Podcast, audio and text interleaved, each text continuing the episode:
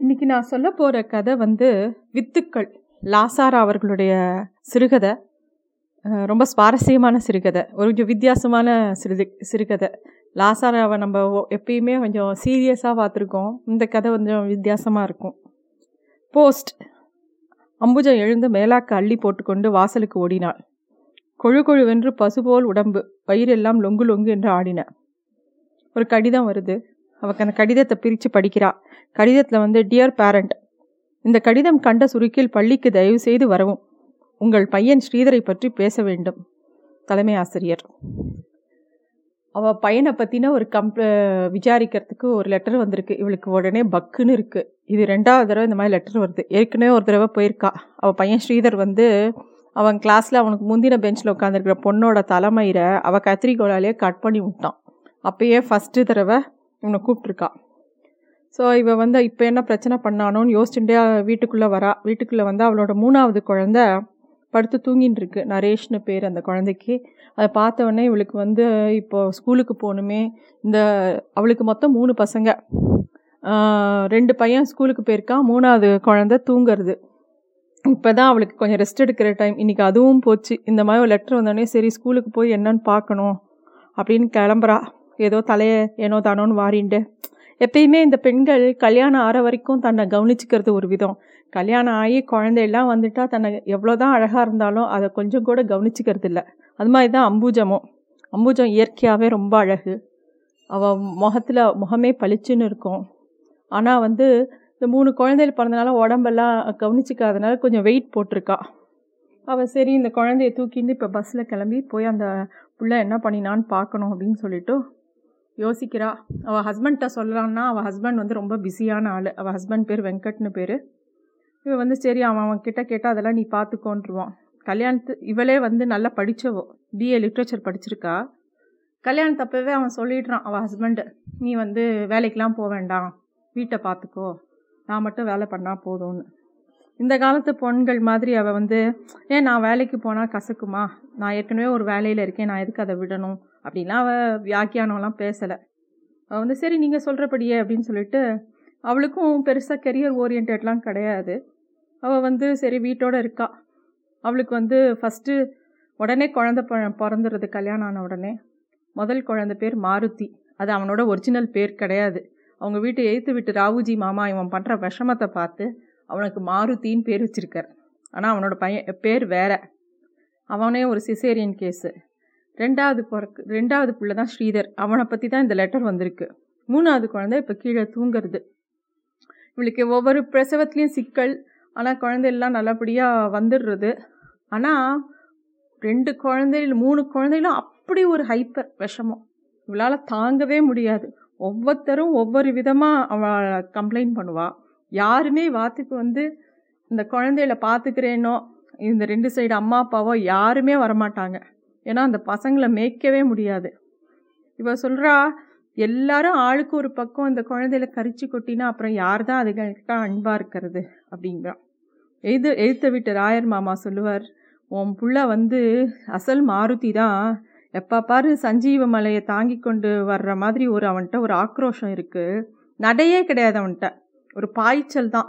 அப்படியே பட்டால் படால்னு ஓடி வருவான். காலில் எது கிடைச்சாலும் எட்டி உதைப்பான். அது குழந்த நரேஷாக இருந்தால் கூட கவலையே விட மாட்டான். எட்டி உதைப்பான். அவங்க வீட்டில் யாருமே வேலைக்கு வர மாட்டாங்க. ஏன்னா இந்த பசங்களோட ரகலை தாங்க முடியாது. எப்போ எது பண்ணுவானுங்கன்னு தெரியாது. கேஸு வயரை பிடுங்கி விட்டுருவான். என்ன விஷமம் வேணால் பண்ணுவான்.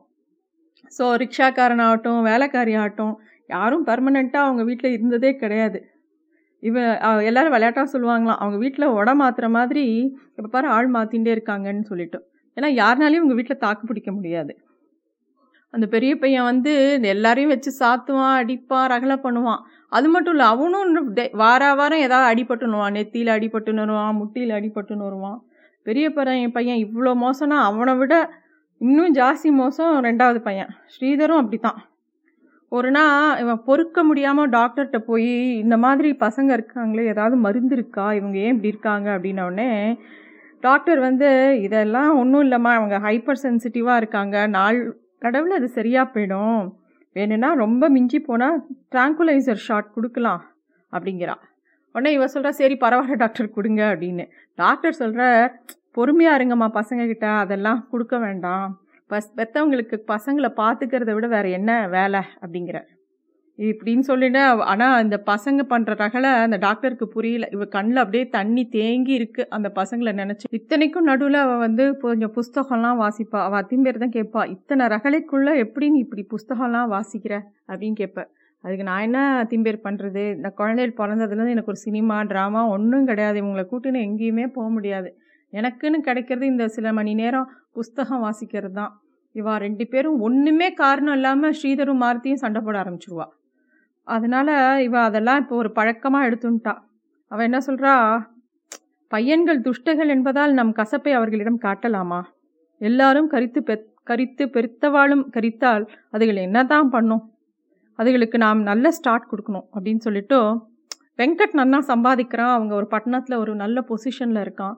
அவள் ஃபேமிலி ஒரு சோஷியல் ஸ்டேட்டஸ் நன்னா இருக்குது ஸோ மாருதியும் ஸ்ரீதரையும் ஒரு நல்ல ஸ்கூலில் கொஞ்சம் ஹைஃபை ஸ்கூலில் சேர்த்துட்றா.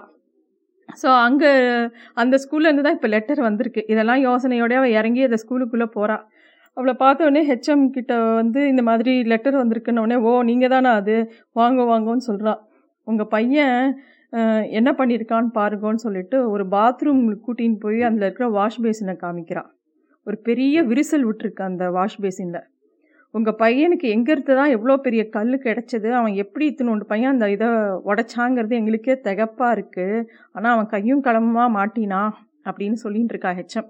இவன் மனசுக்குள்ளே உடனே ஒரு கணக்கு வருது. இது எவ்வளோ ரூபா இருக்கும்? ஒரு முந்நூற்றம்பது ரூபா இருக்கும். வெங்கட் கிட்ட சொல்லி நாளைக்கே ஒரு செக்கு வெட்டணும் அப்படின்னு சொல்லி அதை பற்றி யோசிச்சுட்டு இருக்கா.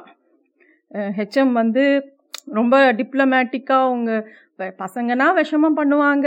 இருந்தாலும் அதுக்குன்னு நாங்கள் ஒரு மார்ஜின் வச்சுருக்கோம். Boys will be boys we know அவங்களுக்குலாம் ஒரு நாசபுத்தி எப்பயுமே இருக்கும். ஆனால் முக்கால்வாசி பெற்றோர்கள் வீட்டில் தொந்தரவு பொறுக்காமல் ஸ்கூலில் கொண்டு வந்து விட்டுறாங்க. இங்கே இவங்க பண்ணுற விஷமத்துக்கு நாங்கள் ஒரு மார்ஜின் வெற்று வச்சுருக்கோம். அதையும் மீறி உங்கள் பையன் விஷமம் பண்ணுறான் அப்படின்னு சொல்கிறான் இந்த உடனே வந்து இவ அம்மா வந்திருக்கான்னு உடனே அந்த ஸ்ரீதருங்கிற பையனை கூட்டின்னு வர சொல்கிறான் எச்சம் அந்த பையன் வரான். எதிர்பாராமல் அம்மாவை பார்த்ததும் ஸ்ரீதர் முகத்தில் ஆச்சரியம் சந்தோஷம் அப்புறம் ஒரு பயம். இந்த கலவையில் உருவான ஒரு பிரஜை எல்லாம் சேர்ந்து முகம் தனி அழகிட்டது. அம்புச்சத்துக்கு அவனை அப்படியே அணைத்து கொள்ள மனம் தவித்தது. துஷ்டை துஷ்டை என்று கரிக்கிறோமே குழந்தைகள் எவ்வளோ நிஷ்கலங்கமானவர்கள் பெற்றோர்கள் நாம் தம் சுயநலத்தில் திடீரென்று அவர்கள் பிறவியில் தூக்கி எறிந்துவிட்டு அதுகள் மூச்சு திணறி தத்தளித்து கொண்டிருக்கையில் மேலே கல்லை விட்டு எரிகிறோம் கொடுமை நாமா? அவர்களா? ஹெச் இதெல்லாம் அவன் மனசில் என்ன ஓடின்னு இருக்கு எச்சம் வந்து சொல்கிறா எங்கள் சட்ட வி விழிப்படி இந்த மாதிரி ஏதாவது ஸ்கூல் ப்ராப்பர்ட்டியில் சேதம் பண்ணினா உடனே ஸ்கூல் வீட்டுக்கு அனுப்பிச்சிடுவோம் ஆனால் இதில் ஒரு சிக்கல் இருக்குது அப்படின்னு சொல்கிறா அப்படி சொன்ன உடனே அமுதத்துக்கு அப்பாடான் இருக்கு சரி யோசிக்கிறா அந்த பையனை அனுப்புறதுக்கு அப்படின்னு யோசிக்கிறா. மூணாம் கிளாஸில் ஒரு பையன் இருக்கான். அவன் வந்து உங்கள் பையனை விட பயங்கரமான விஷமம். உங்கள் பையனோட விஸ்வரூபம் இருந்தால் எப்படி இருக்குமோ அந்த மாதிரி அவன் விஷமம் பண்ணுறான் மொதல் அவனை டிசி கொடுத்து வெளியில் அனுப்பிச்சுட்டோம் தான் அவன் உங்கள் பையன் மேலே ஆக்ஷன் எடுக்க முடியும். அதுதான் நாங்கள் யோசிச்சுன்னா அந்த பெற்றோர்களையும் கூப்பிடணும்னு நினச்சின்னு இருக்கோம். ஆமாம் இந்த பெற்றோர்கள்லாம் என்ன தான் செய்கிறாங்க பெத்துட்டு பட்சி மாதிரி பறக்க விட்டுட்டு போயிடுறாங்க அப்படிங்கிறா. அம்புஜனுக்கு அம்புஜத்துக்கு ஒரே ஆச்சரியம். என் பையனை விட ஒருத்தன் வாழ் இருக்கானா அப்படின்னு கேட்குறாவோ லட்சம் எழுந்துக்கிறா. சரி வாங்க காமிக்கிறேன் அந்த பையனையும் அப்படின்னு ஸ்ரீதரும் தொடர்ந்தான்.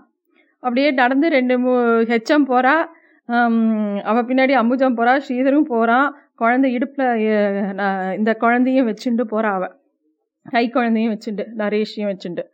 அங்கே போனால் ஸ்கூலுக்குள்ளே கிளாஸ்க்குள்ளே போனவுடனே ஹெச்எம் வந்தோடனே எல்லாருமே சைலண்ட் ஆகிடுறாங்க எல்லாரும் அந்த கிளாஸில் அமைதியாக இருக்காங்க அந்த மூணாம் கிளாஸில் ஹெச்எம் கணீர்னு கார்த்திகேயன் ஸ்டாண்ட் அப் அப்படிங்கிற மாருதி ஒரு தினசாய் மனமில்லாமல் அலட்சியமாய் கம்பீரமாய் மெதுவாக எழுந்து நின்றான். கூட்டிலடைந்த விலங்கு போல் குமுறும் சீற்றம் அவன் கண்களில் சிந்திற்று. அவனை கண்டதும் தாயின் கண்கள் கனிந்தன.